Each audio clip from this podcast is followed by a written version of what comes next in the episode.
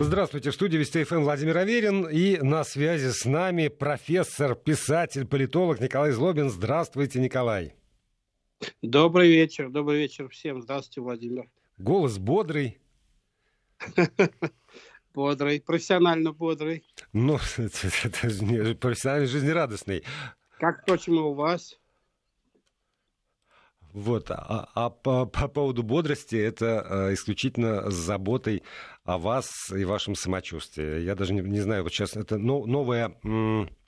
А, как это, новая вежливость предполагает вопрос, как вы себя чувствуете, или это уже как про зарплату? Нет, ну я думаю, что это всегда был вопрос, а как, как дела, как здоровье. Мы всегда выпивали на здоровье, в конце концов, за здоровье. И вообще здоровье – это тот самый капитал, как образование, который э, всегда полезно иметь, и никогда, так сказать, его много не бывает. Я вас прерву а... ненадолго, потому что у нас есть срочное сообщение. А, ТАСС уполномочен заявить, Владимир Путин отложил подготовку к параду Победы и поручил силовым ведомствам изменить график проведения парада Победы, отложить все мероприятия в связи с коронавирусом.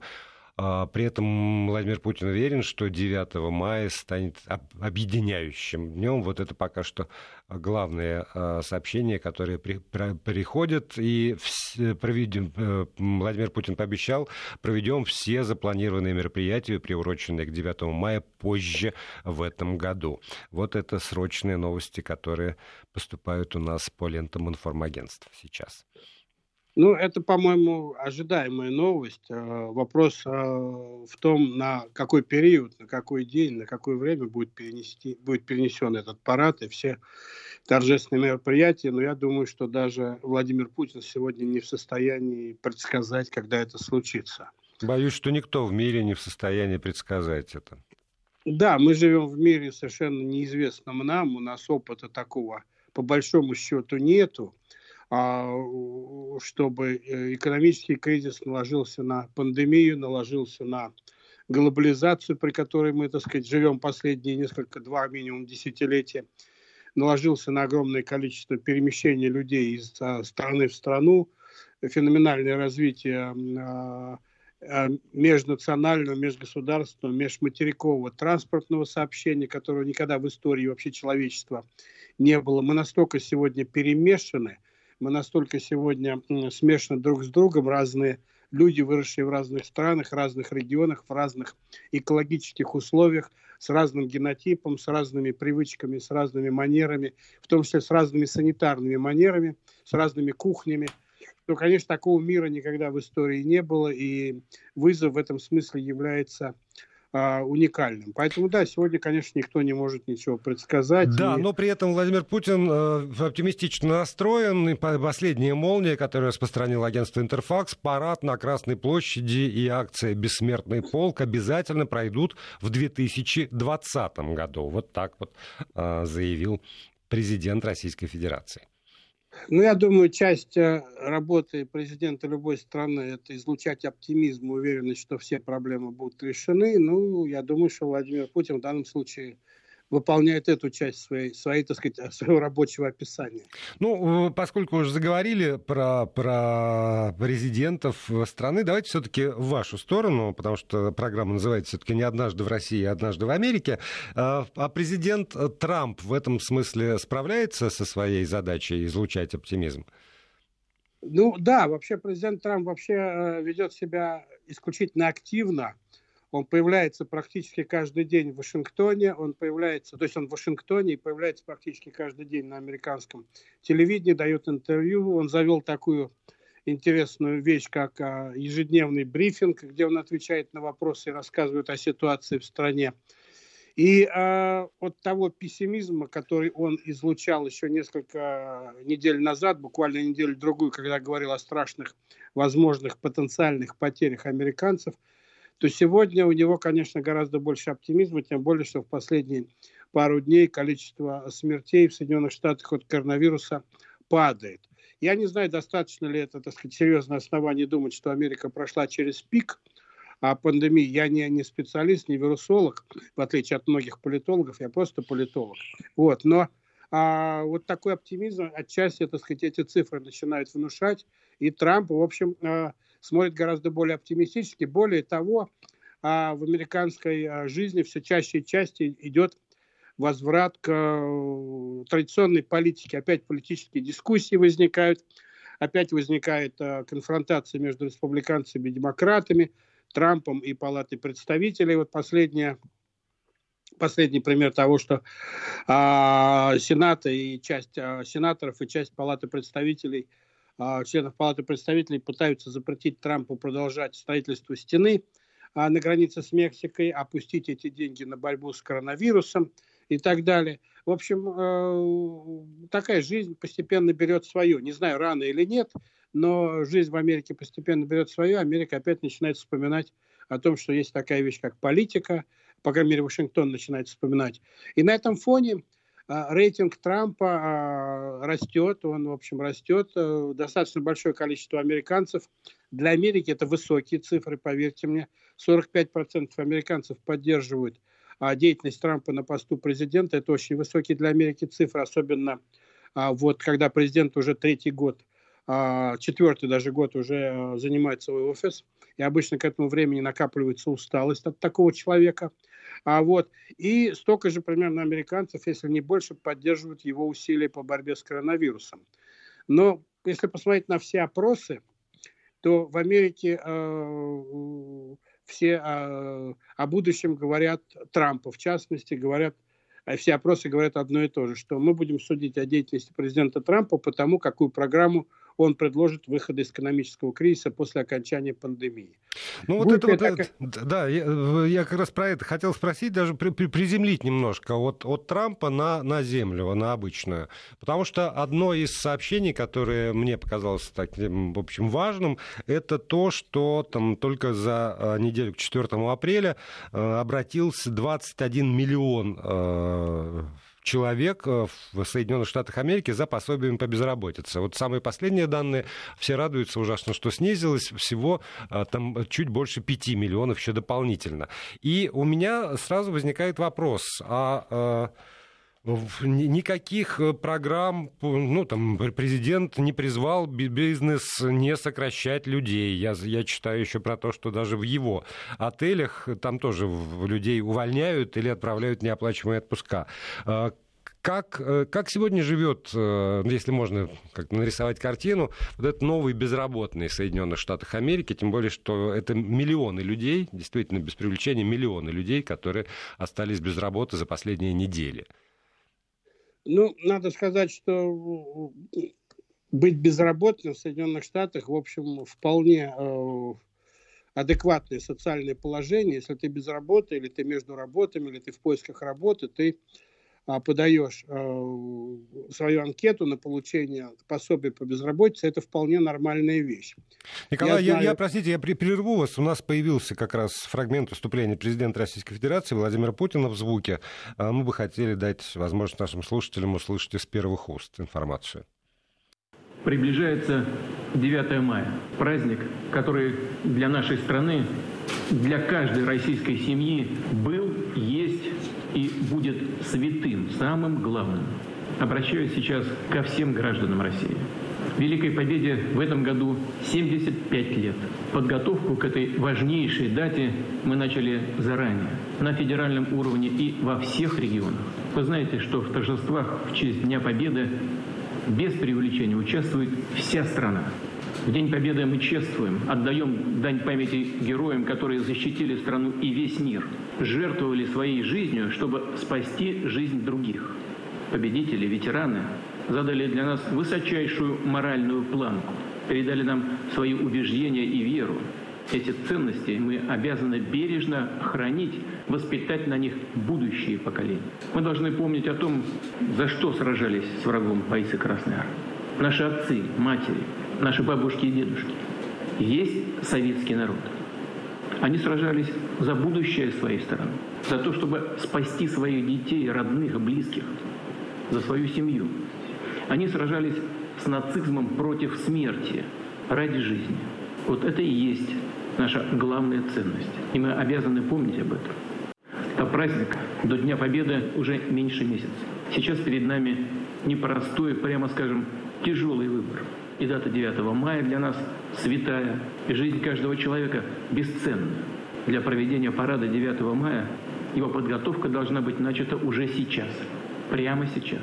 Но риски, связанные с эпидемией, пик который не пройден, еще чрезвычайно высоки. И это не дает мне права начинать сейчас подготовку к параду и другим массовым мероприятиям. Поэтому поручаю министру обороны, руководителям силовых ведомств, органов власти всех уровней изменить график и перенести подготовку к военному параду на Красной площади, к парадам в регионах, отложить все массовые публичные мероприятия, которые были запланированы в ознаменование 75-летия Великой Победы. В этой связи отдельно хочу обратиться к миллионам наших граждан, участникам всенародной акции «Бессмертный полк».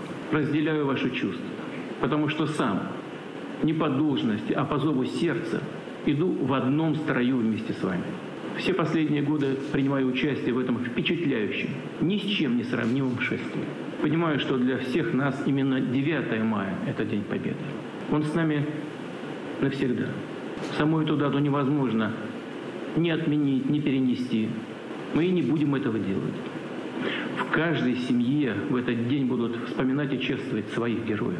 Мы сделаем все необходимое, чтобы ветераны чувствовали нашу заботу и благодарность. Задействуем все наши возможности. Уверен, что 9 мая, День Победы, в этом году, как и всегда, станет объединяющим для общества, для нашего народа, для всей страны, придаст всем нам новые силы, чтобы преодолеть любые трудности и испытания. Мы заставим отступить угрозу, с которой столкнулись сегодня. И тогда обязательно проведем все запланированные на 9 мая мероприятия. Сделаем это тепло и торжественно – Разумеется, в нынешнем 2020 году, тем более, что весь этот год объявлен в России годом памяти и славы. Обнимем тогда наших ветеранов. Будет и наш главный парад в Москве на Красной площади.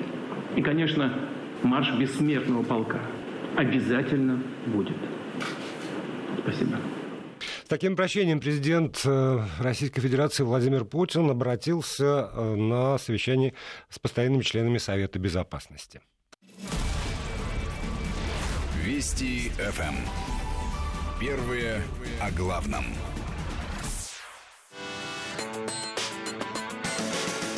Однажды в Америке с Николаем Злобиным. И возвращаемся к разговору с профессором, писателем, политологом Николаем Злобиным. Я напомню э, контекст нашего разговора. В Америке миллионы, если там не э, за по три десятка миллионов обращений за пособием по безработице. И я спрашиваю Николая Злобина, каково живется новому безработному в США. Николай. Ну, я начал говорить о том, что это не позорно быть безработным в США. И американцы а, нормально относятся а, к тому, что вот на какой-то период они могут потерять работу или быть между работами, в поисках работы и так далее, и так далее. То есть я не думаю, что а, в массовом порядке это какой-то огромный психологический стресс, хотя, конечно, для кого-то это действительно огромный психологический стресс. Но я знаю, я много лет занимаюсь американской политикой, я, например, знаю, это меня всегда забавляло, честно говоря, что когда, например, в Америке проходят президентские выборы, и меняется президент в Белом доме, вся его администрация уходит в отставку, да, и новый президент набирает своих сотрудников, практически вся администрация Белого дома тут же подает на пособие по безработице, и люди, которые еще вчера управляли а, в значительной степени всем миром, начинают получать пособие по безработице до тех пор, пока они не найдут а, себе новое место работы. Ну, некоторые найдут сразу, ну, а некоторые вообще довольно долго ищут себе новое место работы и получают пособие по безработице. То есть это, в принципе, нормальная часть американской жизни. Психологически американцы готовы к тому, что рынок есть рынок, и все бывает. Это первое. Второе, э, пособие по безработице является э, частью налоговой системы Соединенных Штатов, и вы, в общем, каждый месяц э, какой-то процент своих доходов посылаете на, и ваш работодатель посылаете на то, что, в общем, может с вами случиться, и вы можете потерять а, работу. как правило, это очень сильно зависит от штата. От того штата, где вы живете, от того штата, где вы работали, от того, какой у вас стаж, какая у вас была зарплата, какой у вас был доход, сколько у вас а, количество иждивенцев в семье, какие долги и так далее, и так далее. Если у вас а, ха, дом, который вы еще не выплатили и так далее, и так далее. Но в целом а, среднее, если все это усреднить, то а пособие по безработице на человека составляет чуть больше тысячи долларов в месяц. Но я повторяю, это в среднем по Америке с очень большой разницей в зависимости от штата штата. Надо сказать, что, в общем, это непростая жизнь на эти деньги, безусловно, очень непростая. Но отчасти сегодня, по крайней мере, американскую ситуацию сглаживает то, что до начала вот этой пандемии количество безработных было минимальное. Вообще за всю историю Америки было меньше 4% безработных, меньше говорят экономические. Экономисты говорят, меньше даже экономика не может а, выдержать меньшее количество безработных. Но а, вот было минимальное количество безработных, то есть какой-то запас а, денег или какая-то подушка безопасности у а, большего числа американцев, чем обычно была. Как долго она будет сохраняться, это вопрос, конечно, интересный, но вот то, что я сегодня отслеживаю по настроениям, по прессе, по социальным сетям, по настроениям Соединенных Штатов, люди еще не так сильно начинают тревожиться о том, что у них кончатся деньги, чем, э, ну вот, на мой взгляд, люди в России, когда я смотрю на социальные сети в, в, в России. Но это мое сугубо субъективное мнение. Да, Кроме но, того, но при этом один из, хочу... из комментариев, я секунду, секундочку, один из комментариев, который я прочитал, это то, что э, в итоге по, вот, по безработице, по рабочим местам за последние недели э, потеряли столько рабочих мест, сколько было создано за последние 10 лет. Ну, в общем, все, что, чем Трамп гордился в области создания рабочих мест, он может, так сказать, попрощаться с этим достижением. Это не его, конечно, вина, но, э, так сказать, все его разговоры о том, что он создал фантастически рекордное количество рабочих мест, да и Обамы тоже, то да, я совершенно согласен с тем, что это все на сегодняшний день оказалось потерянным. А неким, неким а, смягчающим, что ли, обстоятельством является то, что, а, во-первых, уволенные сотрудники в большинстве случаев а, получают медицинскую страховку, которая оплачивается их работодателями. А, и если у нас есть слушатели из Америки, они знают, это называется КОБРА. Она продолжается примерно 18 месяцев, то есть люди получают медицинские страховки соответственно, доступ к льготному медицинскому страхованию еще на протяжении полутора лет. Потом можно еще на какое-то количество месяцев это удлинить, но дальше уже работодатели будут отказываться от, по закону от а, этих страховок. Что касается э, людей, э, которые не могут получать страховки от работодателей, например, так сказать, малый бизнес, у которого, который сам себе работодатель и так далее, вот, то у них есть возможность попытаться получить бесплатную медицинскую страховку, которая для безработных существует. Но э, я ей никогда в жизни не пользовался и могу себе представить, что она довольно слабо покрывает расходы на а, здравоохранение, которые в Соединенных Штатах вообще довольно дорогие. Врачи в Соединенных Штатах – это дорогое удовольствие. Вот, поэтому есть там, безусловно, а, серьезные опасности, связанные с тем, что у вас может не хватить денег на выплату долга за дом, хотя после кризиса 2008 года были приняты довольно много законов, запрещающих банкам выселять людей за долги там, и вообще искать компромиссы с ними, да и банку, в общем-то, а, иметь на своем балансе дома, которые невозможно сегодня продать, тоже, в общем, небольшое удовольствие. А, пользуются очень многие кредитными карточками. Это достаточно распространенная в Америке история. Если, правда, у вас есть право получить кредитную карточку, что, в принципе, надо доказывать стабильным доходом. Человеку, у которого никогда не было работы, он вряд ли, так сказать, получит а в банке разрешение на открытие кредитной, я не говорю про дебетную, кредитной карточки. То есть, на самом деле, если ситуация будет, не будет меняться – а то я ожидаю, что к лету вообще эта проблема станет довольно остро в Соединенных Штатах, и э, тогда уже в ход пойдет довольно большие деньги из федеральных э, фондов и фондов штатов на поддержку людей, которые потеряли работу. И я так понимаю, что отчасти э, чрезвычайное положение, которое ввели американские власти и в каждом штате конкретно, и в целом по стране, связано с тем, чтобы в любой момент получить доступ к этим фондом и начать решать эти проблемы с помощью тех денег, которые обычно заморожены в обычных таких ситуациях. А ни президент, ни Конгресс, никто не имеет права эти деньги трогать, пока вот э, не будет объявлено чрезвычайное положение в штате там, или в стране. Но я повторяю, эта ситуация э, серьезная, если это будет продолжаться еще 2-3-4 месяца, то я подозреваю, что многие американцы начнут всерьез чесать затылки и думать, как жить дальше. Много там делается для того, чтобы в разных штатах по-разному, с разной интенсивностью делается для того, чтобы снизить эту финансовую нагрузку, там бесплатные раздачи еды, бесплатные обеды, огромное для школьников, для подростков, для студентов, огромное количество благотворительных организаций, которые пытаются решать, помогать бедным. Но мы же отлично понимаем, что благотворительные организации тоже живут за деньги доноров, а когда у доноров кончаются деньги, то, в общем, благотворительные организации тоже умирают. И что касается вашего последнего замечания по поводу, так сказать, а, а, того, что увольняют а, людей с разных предприятий, Трамп ничего не может сделать, да, Америка устроена так, что Трамп не может приказать владельцу бизнеса не увольнять людей, он не может приказать ему, он не, не может... Ну, у нас тоже его. никто не приказывает, настоятельно просит, настоятельно рекомендует и стимулирует э, там и вчерашнее заявление, вот если на 90% сохраните занятость, тогда можете рассчитывать вот на то-то и на то-то. Я понимаю, да, но я не знаю, в Америке, так сказать, насколько применимы такие методы к Соединенным Штатам. Надо же сказать, что это в Российской Конституции записано, что Россия – это социальное государство, а в Соединенных Штатах это не записано. И американцы смотрят на государство как сугубо, так сказать, такой технический, технологический механизм, и а, любые попытки государства вмешаться больше, чем необходимо в жизнь простого американца... И, они... и бьют его по рукам. У нас сейчас реклама, да. новости, и затем Николай Злобин продолжит свое повествование. Продолжаем увлекательную беседу с Николаем Злобиным, профессором, писателем, политологом. Николай, мы с вами да. Э, на, на официальных новостях проскочили мимо м, регулярной рубрики или любимой вами, насколько я понимаю, рубрики этой программы американский анекдот, типичный американский анекдот. Сейчас, может быть, время.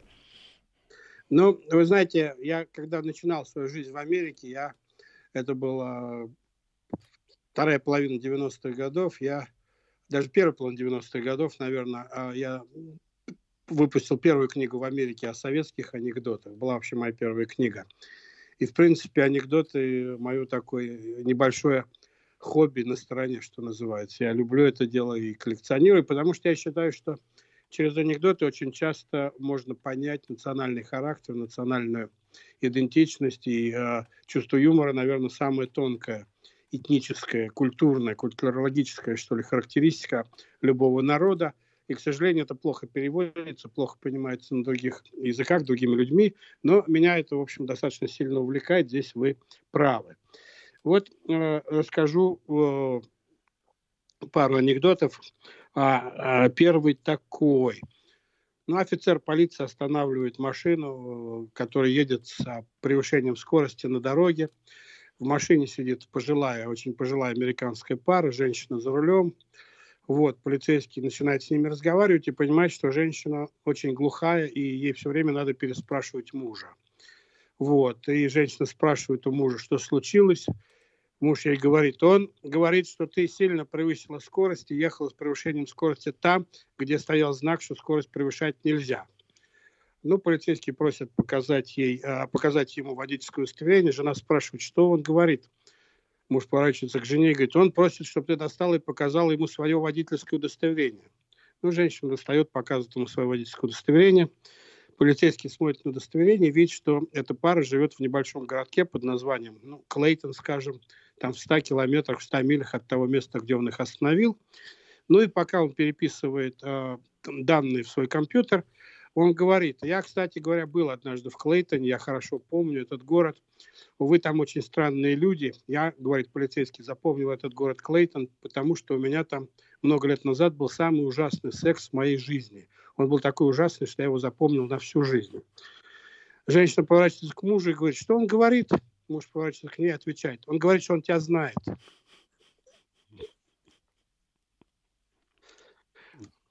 Вот такой вот анекдот. И, и, и второе, чтобы, так сказать, называется, два раза не вставать. Действительно. Я, я прям затаился. А в какую сторону вы можете развить свою мысль? Нет, ну я немножко ослаблю, так сказать, давление на вас административное. Вот. Американец заходит в бар и просит налить ему, так сказать, в один бокал сразу пять доз а, виски. И э, пьет это одним махом. Ну, бармен говорит, это вообще большая доза, у вас что-то случилось. Может, говорит, случилось. Мы поругались с женой, и она пообещала со мной месяц не разговаривать. Ну, бартендер говорит, вообще, конечно, печально, что вы поругались с женой. Но если бы моя жена пообещала мне месяц со мной не разговаривать, я бы это, так сказать, очень здорово отмечал.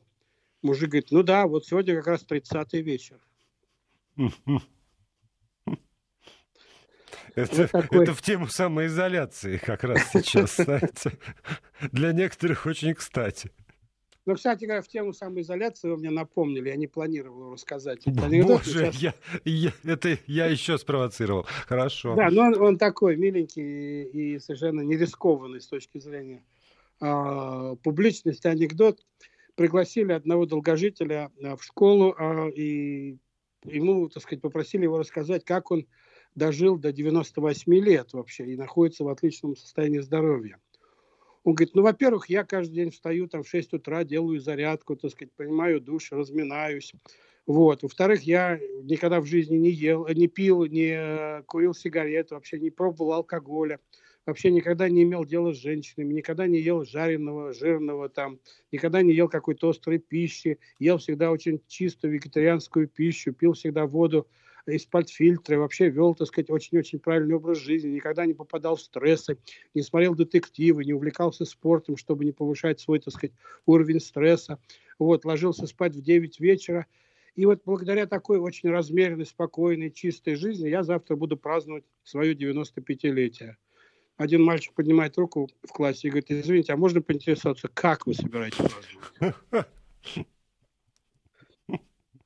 Вот такой вот анекдот. Такой вот, да, прелестный анекдот. Да, ну, я чувствую себя занудой, но тем не менее хочу вернуть вас из этого вашего прекрасного магического плена, анекдотического, в суровую действительность. И вот, собственно, почему. Потому что, например, в России, ну и не только в России, насколько я знаю, но довольно жестко государство реагирует на распространение фейков о коронавирусе в частности. И это прямо сейчас такая э, ну, э, борьба ведется с теми, кто распространяет фейки. У нас уже есть некоторое количество даже судебных разбирательств по этому поводу и вынесено наказание. Я знаю, что э, в Европе очень много тоже про это говорят и активно с этим борются. Хотел бы узнать, что происходит в США как относится а, к распространению той или иной информации по поводу коронавируса американское государство, и попутно узнать, можно ли рассматривать как а, фейк, как там, недоказанную или там, ложную, непроверенную информацию, например, утверждение об искусственном изготовлении в Китае этого самого коронавируса. Ну, отвечая сразу, начну с последнего вопроса об искусственном изготовлении э, этого коронавируса в Китае речи не идет. Речь идет о том, что те эксперименты, которые проводились в одной из китайских лабораторий, а, в том самом пресловутом городе, откуда началось, так сказать, это вот а, всеобщее заражение, а, то, вот, то были, как пишут американцы, серьезные американские издания, были исследования, связанные именно вот с такого типа коронавирусом и с его возможностью передачи от летучих мышей к человеку. Глава Насколько Пентагона, это... извините, но что же, куда еще официальный? Насколько это... Ну, нет, речь не идет о том, что, так сказать, потом эта лаборатория стала его распространять об этом никто не говорит. И, но я думаю, что, в принципе, сегодня очень трудно, на мой взгляд, опять же, повторю, я не вирусолог и не конспиролог, я не сторонник вообще конспирологических теорий. Я столько лет занимаюсь наблюдением за политикой, что давно пришел к выводу, что на самом, все, на самом деле все гораздо проще. Так нет, все гораздо проще. И, и, и, гораздо... и я, Николай, я же вас спрашиваю не о том, было это или нет. Я спрашиваю о том, насколько можно распространять непроверенную информацию через 6 секунд. Вести ФМ. Потому что у нас-то в период коронавируса как раз говорится, люди, подумайтесь, если нет доказательств, если нет ссылок, если нет четкой совершенно там, э, ну, доказательной базы, не надо всякую дурь распространять. А тут выходит, ну, мало там на журналисты, я не, не думаю, что мы образец, но выходит глава Пентагона и вот эту всю, значит, э, излагает эту самую теорию, не приводя никаких доказательств. И мне интересно, по американским законам его должны наказать за это или нет? Ну, в принципе, Америка в этом смысле защищена соответствующей поправкой Конституции, где гарантируется свобода слова. И я думаю, что привлечь, так сказать, за распространение информации в качестве своего личного мнения, например, а за распространение своего личного мнения вряд ли кому-то удастся. Трамп ведь с самого начала начал бороться. Вообще фейк ньюс – это его выражение, которое он еще а, в 2016 году начал использовать, еще до того, как стал президентом, а, когда, так сказать, обвинял ведущие американские э, СМИ и газеты, и журналы в том, что они а, обманывают избирателей в отношении его, но даже президент США, в принципе, ничего сделать с ними не смог. Хотя даже были, совершенно очевидно, были лживые статьи, и статьи, содержащие неправильную информацию, и статьи, которые, в общем, обманывали читателей, совершенно верно. Я даже сам читал такие статьи и видел. Вот. Но э, если это выдается за мнение вот, журналиста, за мнение какого-то человека, и ну, у тебя нет никаких, никаких э, ограничений, ты защищен законом о свободе слова. Другое дело, потенциально, так сказать, что э, если та информация, которую ты распространяешь, приводит к тому, что кто-то несет серьезный ущерб, там, терять жизни там, или э, что-то еще, принимается неправильное решение, принимается неправильное бизнес-решение там, и так далее, и так далее. Такие случаи в Америке довольно часто бывают, например, за распространение фейковой экономической информации, в результате чего инвесторы бросаются из одной крайности в другую, начинается паника на рынке, и кто-то зарабатывает большие деньги. Если это скрывается, то тут уже никакой закон о свободе информации не действует, тебя могут серьезно прижать. Поэтому вопрос не в том, имеешь ты право или нет. Хотя есть ограничения. А в Америке довольно много случаев, когда прямые угрозы президенту там, или призывы российские, нацистские и так далее пресекаются административными и даже уголовными так сказать, методами, а это не, на это не распространяется свобода а, самовыражения. Но а, для американцев важно не сколько свобода самовыражения, сколько к чему это привело. Это, знаете, как старый пример, что в театре нельзя кричать «пожар», потому что так бы, как, есть там пожар или нет, нельзя кричать, потому что это придет к панике, и народ может кого-то затоптать в этой толпе, пытаясь покинуть э, здание театра. А Поэтому... если сказать, по моему мнению, в театре пожар, то тогда и защищен поправкой Конституции. Ну, видимо, да, хотя, наверное, здесь тоже могут э, мотивацию твою, так сказать, проверить и э, как-нибудь доказать, что ты э, все-таки пытался распространить информацию, которая привела к ущербу или к потере жизни, не дай бог, для кого-то. То есть, на самом деле, э, Трамп очень сильно пытался изменить, так сказать, отношение американцев к fake news, но на сегодняшний день, надо сказать, ему это не удалось. Хотя вот вся его, все его три с половиной года президентской жизни – прошли под борьбой, так сказать, с fake news, и а, такие газеты, как Нью-Йорк Таймс и так далее, он просто откровенно называет fake news newspaper, а, и, э, ну, однако, ни в суд, нигде он, так сказать, ничего сделать он с этим не смог. А удивительным образом касается, я... отношения американцев не смог, а отношения э, по всему миру смог. Это совершенно верно, абсолютно. Но есть еще некоторые ограничения свободы информации в Америке. Они, может быть, ближе а, к, к тому вопросу, который вы а, задаете. Например, а, американцы, американский закон о частной жизни, так сказать, не позволяет раскрывать те или иные стороны а, сугубо частной жизни тех или иных людей, в том числе медицинскую информацию, например. И э, когда появлялись какие-то статьи, где писалось о тех или иных болезнях там, или медицинских характеристиках каких-то людей в Америке, то, в принципе, э, приоритет брал а, закон о защите частной жизни. Но, в принципе, для Соединенных Штатов это вечный баланс. Что важнее? Наверное, для любого общества, что важнее? А, это закон, это свобода информации или защита частной жизни того или иного человека. Я приведу вам такой классический, он очень простой, но классический пример, который приводят американские профессора, когда обсуждают эти вопросы в, в университетах, в классах, когда речь идет о свободе слова, в школах журналистики и так далее. Например, имеете ли вы право писать о том, что ваш дантист болен СПИДом? Вот это его частная информация. Или поскольку его болезнь СПИДом, а там может быть кровь, там смешение крови и так далее, и так далее, привести к тому, что э, вы можете или какие-то пациенты могут заболеть, является ли это э, ответом на вопрос, что общество имеет больше, больше права знать о врачах, чем э, о других категориях? Ну, и... понимаете, этот вопрос, вот с моей точки зрения, поскольку теперь упирается в одно. А, э, человек вопрошающий, это уверен ли совершенно, что если у врача есть вирус иммунодефицита человека, то он э, там при, при определенных условиях обязательно заразит. Потому что, когда, доказ... вам... как Хорошо, доказывает понял, практика, Володя. да, то есть это все вот вопросы из серии не, э, как бы не из объективного знания исходящие, а тоже из представлений тех, кто считает возможным для себя определять общественное мнение, определять, что, что, что верно, а что неверно. Хотя это может э, совершенно никак не подкрепляться никакими там научными медицинскими данными. Я могу вам привести другой пример, который более вот соответствует тому вопросу, который вы здесь поднимаете. Например, имеет ли право родители, отправляющие детей в школу, в частную школу или в государственную школу, знать о религиозной ориентации или сексуальной ориентации учителя, который будет их учить.